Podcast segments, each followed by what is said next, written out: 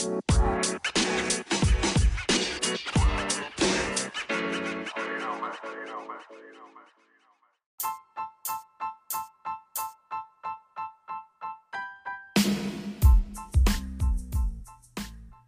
to See the Light of Day podcast. I am Andrea Lachey. 2021 has taught us so much, but according to the Pew Research website, we have no idea how much it has taught us. So here are some things that 2021 has taught us. A growing number of childless Americans say that they are unlikely to ever, ever, ever have children. That is 44% to be exact.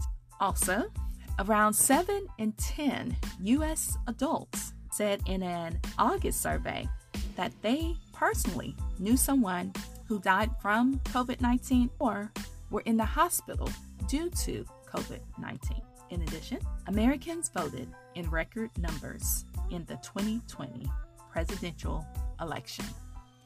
About 8 in 10 Asian Americans say violence against them is increasing in the U.S. 17% of Americans said democracy in the U.S. is a good example for other countries to follow.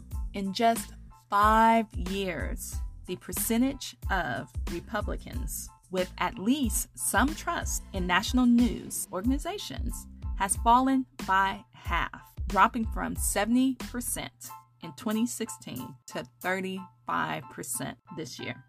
Women in the U.S. are now more likely than men to have a four year college degree. Most Democrats in the U.S. see voting as a fundamental right, while most Republicans view it as a privilege that comes with responsibilities. Mm. About 3 in 10 Americans are religiously unaffiliated. Democrats and Republicans were deeply divided over the former president's role in the event on January the 6th. For the first time, the number of Americans who identify as non Hispanic white declined between 2010 and 2020.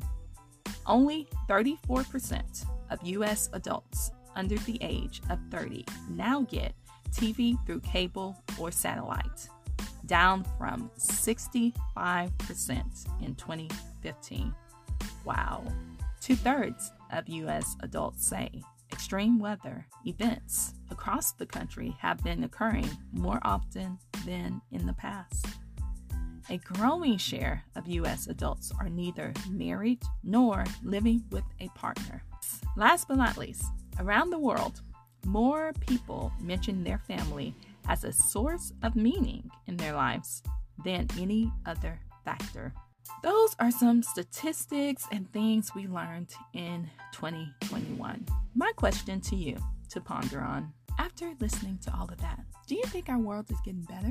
Do you think there should be a change? Is there something you and I can do? And the answer is yes. Right now, we need to sit down and have a come to Jesus meeting on how we can make our future better and worse. Because right now, from this information, this is kind of interesting. So, what can you do for the rest of this year and for next year to ensure that your family, your country, this world is a better place? Think about it. This is See the Light of Day podcast. I am Andrea Lachey. Remember to love God, love yourself.